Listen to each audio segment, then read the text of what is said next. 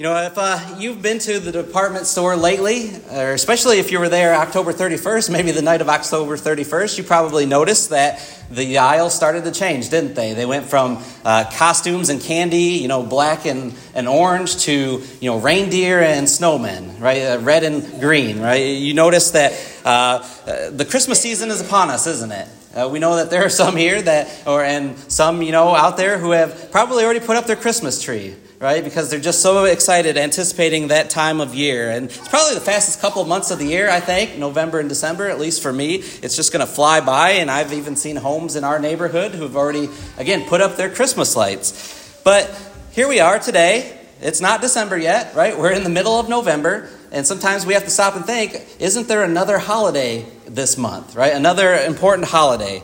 Maybe you've seen this driving in town, or maybe you've seen that meme that's on Facebook. I think it's hilarious of the, the turkey who's, you know, he's sitting on Santa Claus and saying, It's not your time, buddy. Right? It's still my time because uh, we're in the month of November. And, you know, even in our own home, right, we sort of have this unwritten rule. One of our children has a birthday right around Thanksgiving. And so just to not, uh, you know, toy with that, we say, you know, no Christmas ornaments, no Christmas trees until, you know, the birthday has passed. But, Again, many are rushing towards the holiday season, right? the greatest time of year. You know, some people aren't even looking forward to Thursday, but it's the day after, right? Friday, Black Black Friday, when all of those gifts uh, come on uh, sale. And so, again, a time where it's known for receiving gifts. Conveniently, we are passing by, rushing to, and we're skipping out on that day that was meant for giving thanks. I think I've mentioned this before, but uh, in preaching school, there was a practicum that we had to take. A practicum is really a, just a class that you know they thought that would be helpful for us, but they didn't want to you know dedicate eight weeks worth of curriculum to. You know, maybe it was leadership management or counseling or uh, taxes and money management, something like that. Well, there was a practicum that we took, a one day practicum called thank you class, a thank you class. And the, the idea was, the objective was that the teacher taught us how to write a thank you card. Right? And some of the, the, the uh, students thought that this was sort of a, a joke at first, right? We're really going to spend time learning how to write a thank you card, but, but it wasn't. Right? And the importance of giving thanks was stressed so much in that class. And the idea was listen, slow down, right? Take some time to think about the people who got you there, and you know, and write them this nice thank you card, uplift them, encourage them, and it's probably not a bad idea when you think about it, right? Maybe we all could take a practicum someday on writing thank you cards. Well, of all people, right, of all time, you and I are the most blessed in the world, right? You just think of the people of the past, right? The rich, the rich of the past don't compare to what we have, the average person has today. Think of Solomon. You know, Solomon, the great king, in all his glory, didn't have the things that we have, right? Electricity and running water and the ability to go to this thermostat over here and control the temperature in the room, to drive from one end of town to the other and not have to waste, you know, a whole day or two to get there. Meals that you can go to the refrigerator and pop in the microwave and you don't have to go out and kill and process on your own. Right? We are greatly blessed more than anything today, but with those blessings God says comes great responsibility. And that responsibility is thanksgiving. Philippians chapter 4, verse 6, remember the Apostle Paul wrote, Be anxious for nothing, but in everything, by prayer and supplication with thanksgiving, let your requests be made known to God. Right? He says, when you go to God in prayer, you saturate your prayers with thanksgiving. Tell God that you are thankful. In Colossians chapter 3 that Daniel just read for us, starting in verse 15, again he says, Let the peace of Christ rule in your hearts, to which indeed you were called in one body, and be thankful. Let the word of Christ richly dwell within you with all wisdom, teaching and admonishing one another with psalms and hymns and spiritual songs, singing with thankfulness in your hearts. Whatever you do in word or deed, do all in the name of the Lord Jesus, giving thanks through him to God the Father. Again, Paul says in those three verses, be thankful. Right? When you're singing, be thankful. Uh, whatever you do in word or deed, be thankful. And then you turn over to one more letter, 1 Thessalonians chapter 5, verse 18, and Paul, you know, he just says here simply, in everything give thanks, for this is God's will for you in Christ Jesus. That's my will for you, he says, is to give thanks, to be a thankful people. Friends, we can't just be people this morning that say, God, I want, or, God, help me. But we also need to be people who say, God, thank you. Thank you, God. But again, in our rush rush culture that we live in today, is that how you and I respond to God? Similar to, you know, going from Halloween to Christmas and we skip over the idea of Thanksgiving, are we rushing from one blessing to another and not stopping and give the Almighty thanks? Friends, a Christian's life ought to surround and revolve around thanksgiving. Well, why? Because we serve a good God. Read Psalm 136 sometime, not, not right now, but maybe sometime later. And you're going to notice in those 26 verses that, that begins by telling us that we serve a good God. Uh, he's going to tell us why, in every single one of those verses, why we ought to give thanks. Because he says there, his loving kindness, His mercy is everlasting. That's why we give thanks, because we serve a good God whose everlasting mercy uh, is for us. This time of year, right, the time of year that we're in right now, is, uh, it should make us to stop and slow down and think of just how thankful we, we ought to be.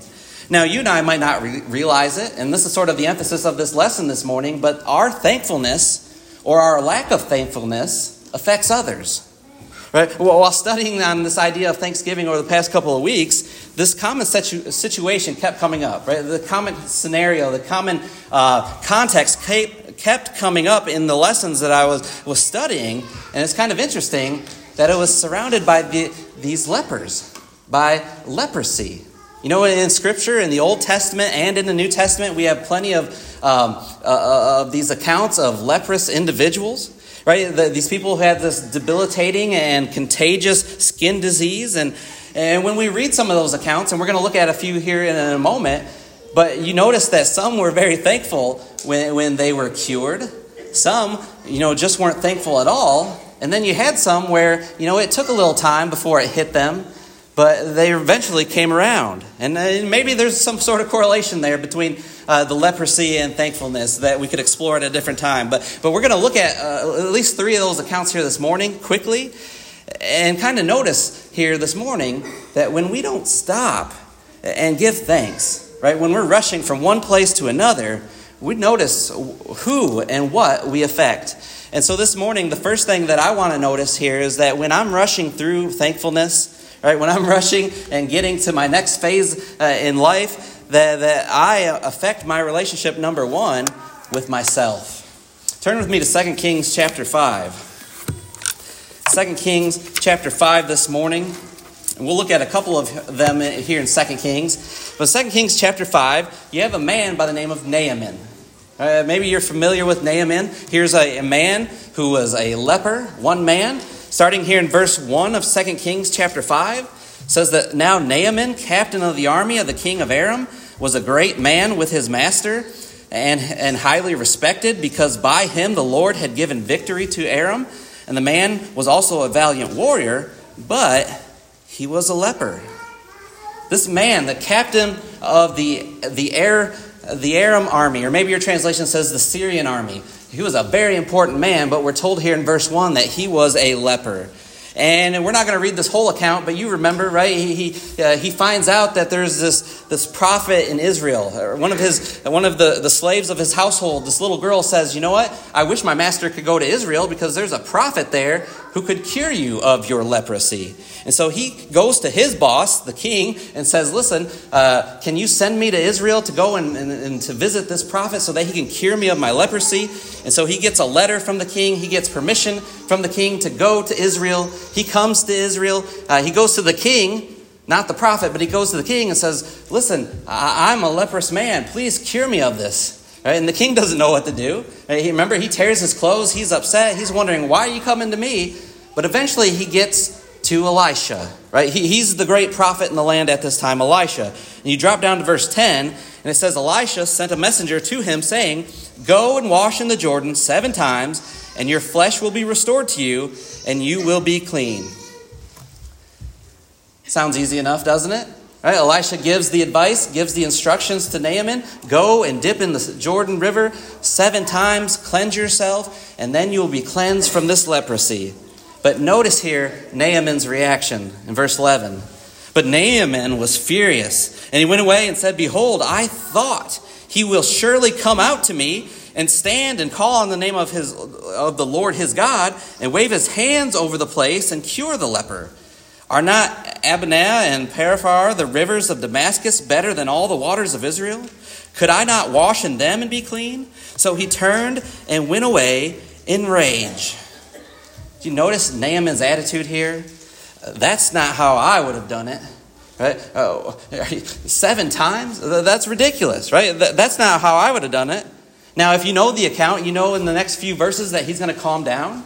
He's going to follow the instructions of Elisha, and he's going to be cleansed of his leprosy.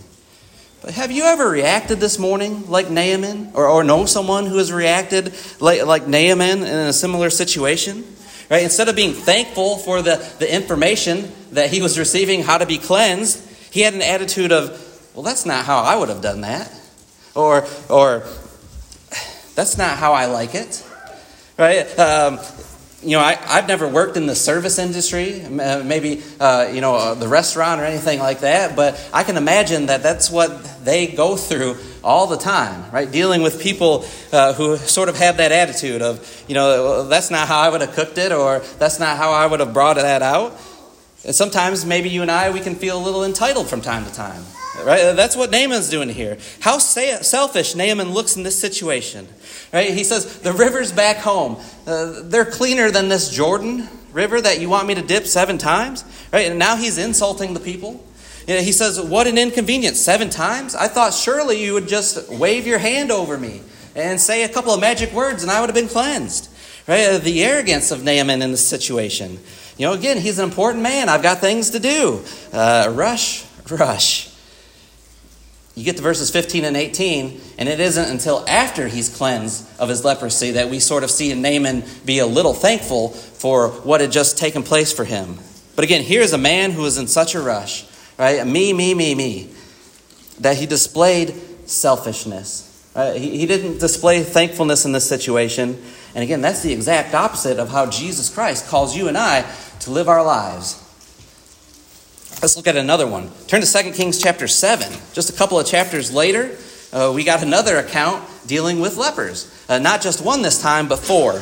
Maybe this one you're not as familiar with, but uh, here in 2 Kings chapter 7, listen, there's this great famine that's going on in the land. Again, Elisha is the great prophet, and there's a famine, right? No one can find food. And you get to hear verse 3, and it says, Now there were four leprous men at the entrance of the gate, and they said to one another, why do we sit here until we die?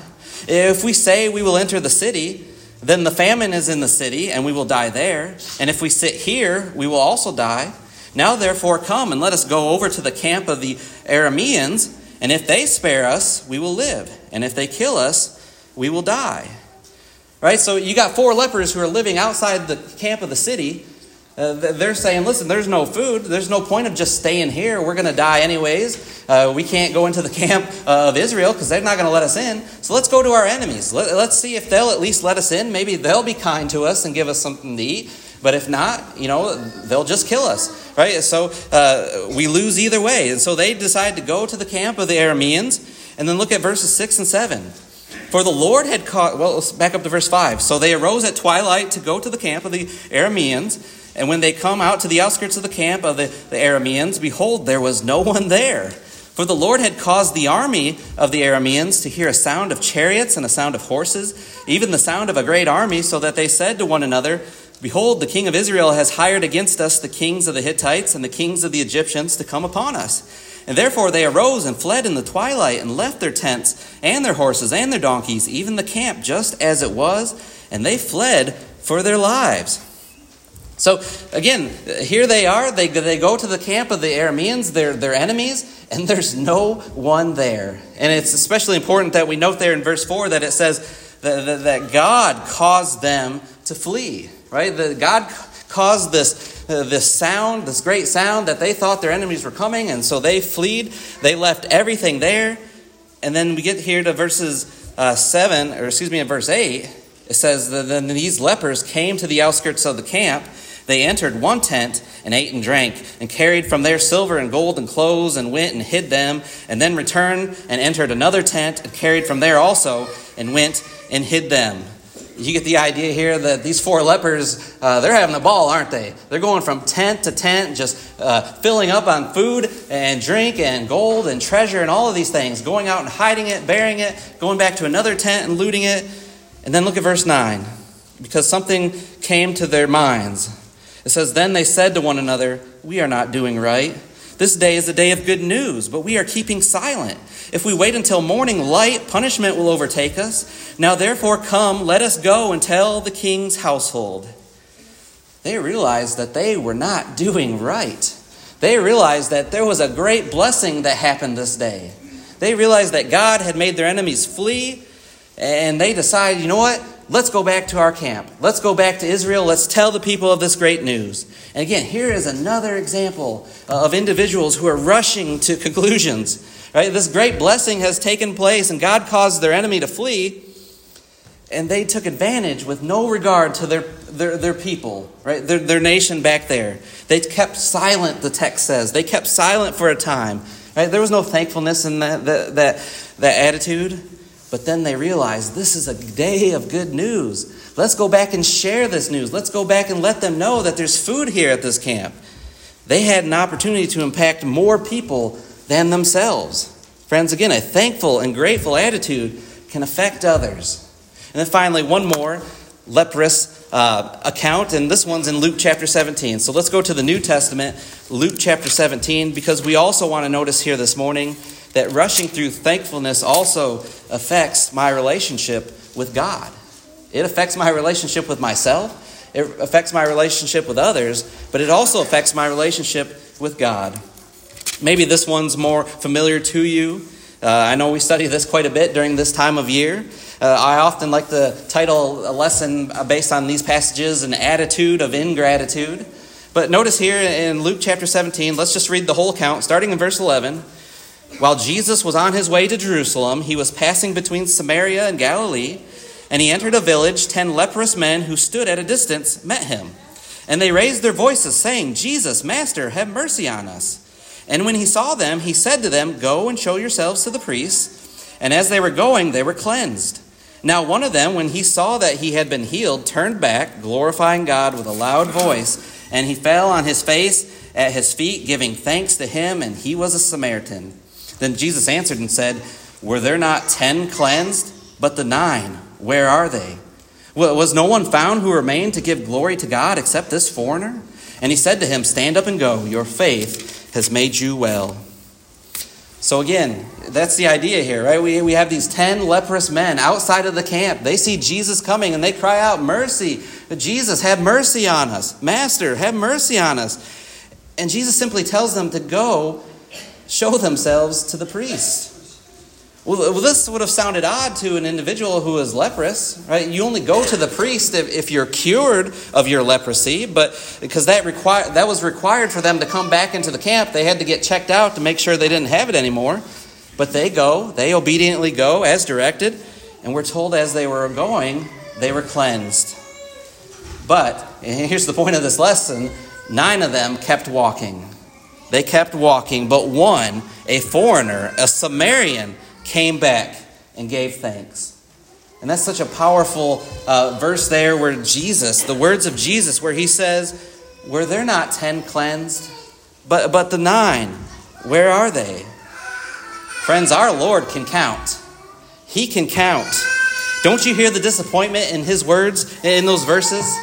It's sort of like a parent right? You do a great thing for your children. You, you, you, uh, you know, you bake this great meal or you do this great project for them, and you're like, man, at least give us a thanks. You know, uh, that's what. Can I at least get a thank you?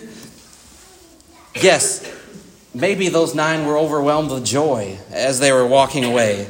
But friends, this passage tells us God expects thanks. He expects us to thank Him. You know, He equated in this, these verses giving thanks to glorifying God. And don't we want to glorify God in this life? And friends, if only one comes back to give thanks in this life, it ought to be Christians. Those are the ones who ought to give thanks. So, why are we rushing through our Thanksgiving? Why are we rushing through our thanks? You know, we could point to many uh, different reasons here this morning. Someone might say, if I asked you, you know, why do people rush through this? Someone might say, well, we're just too busy and distracted these days.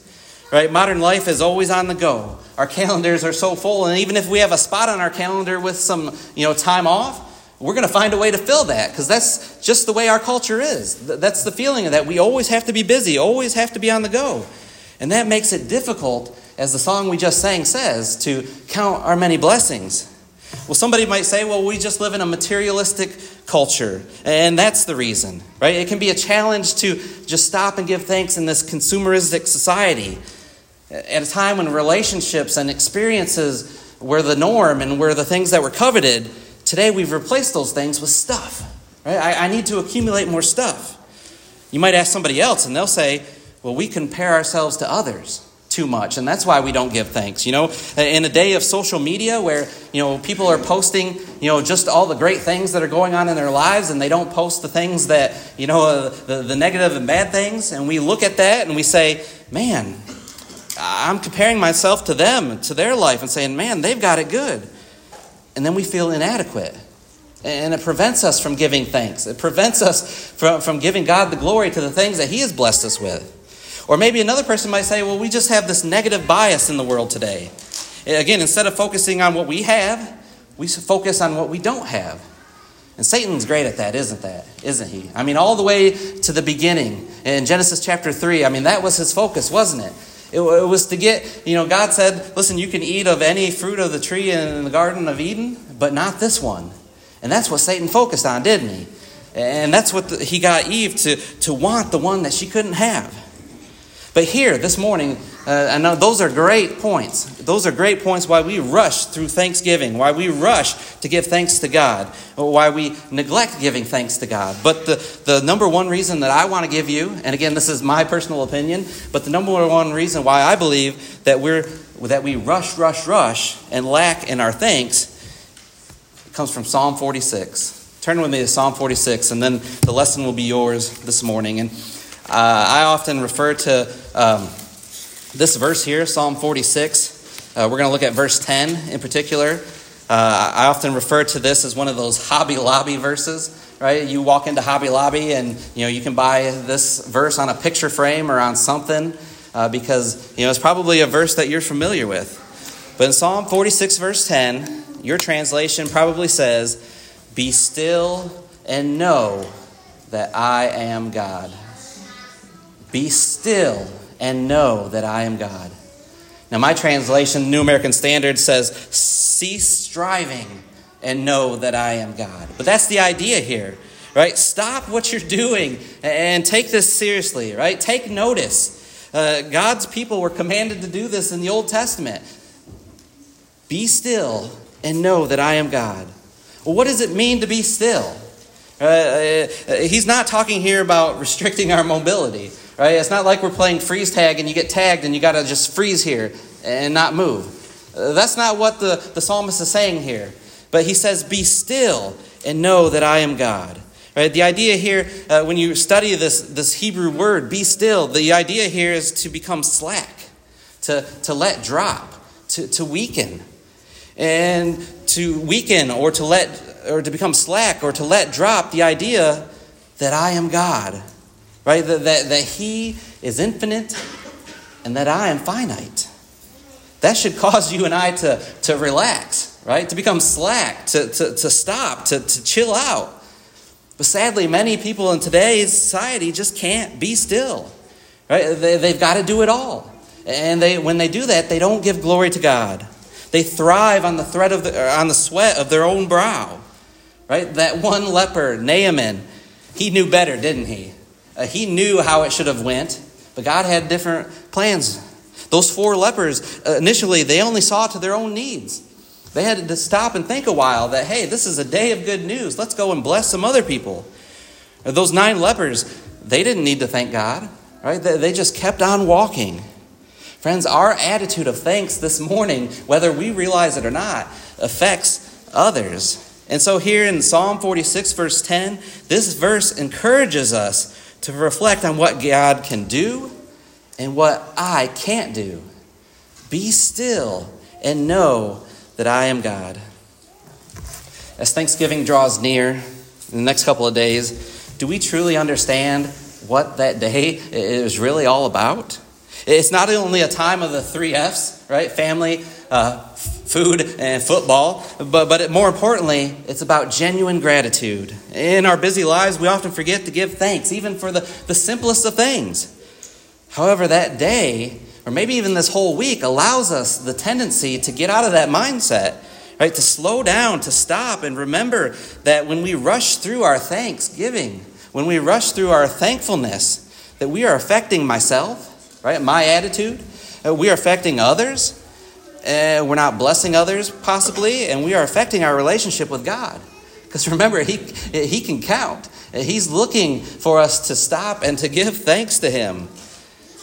I encourage all of us this week to, you know, take a step back this week and from the rush and instead embrace the spirit of thankfulness. Right? By being still be still and know that I am God. By doing that, we can truly appreciate the blessings bestowed on us. And again, the idea of this, you know, this set holiday in November that we celebrate, Thanksgiving, to its core, it's a day that emulates that, that one leper that came back, right? The gratitude of that one leper, expressing our heartfelt thanks to our Creator. But again, this isn't something that we just do one day of the, the year, but it's something that should be every day of the year. Let us seek to cultivate a, a stronger sense of contentment in our lives.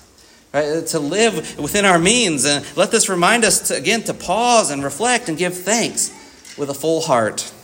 I'm going to leave you with a, a one last verse Psalm 100 and verse 4. And again, notice here as the psalmist here uh, mentions here in verse 4 of Psalm 100 enter his gates with thanksgiving and his courts with praise, and give thanks to him and bless his name. And friends, that's the, the idea of the lesson this morning. Let's just take the time this week to stop, to slow down, and to give thanks. And this morning, as we offer the invitation, maybe this morning uh, your life is a little, going a little too fast. Uh, it's going uh, so fast, in fact, that it's, it's obscuring your relationship with God. Uh, you don't know the last time that you just stopped and gave thanks. And maybe this morning you want to do things right. right? Maybe you want this morning to uh, make a commitment to be better at serving the Lord, at giving Him thanks. Again, in everything, in prayer and supplication with thanksgiving, let your requests be made, made known to God. Maybe that's what you want in your life, and that's what God expects of you. And maybe you want to make that change this morning. Maybe you want to recommit to Him. And we would love to pray for you uh, to do that here this morning. Or, or maybe this morning you're here with us and maybe you're not a Christian.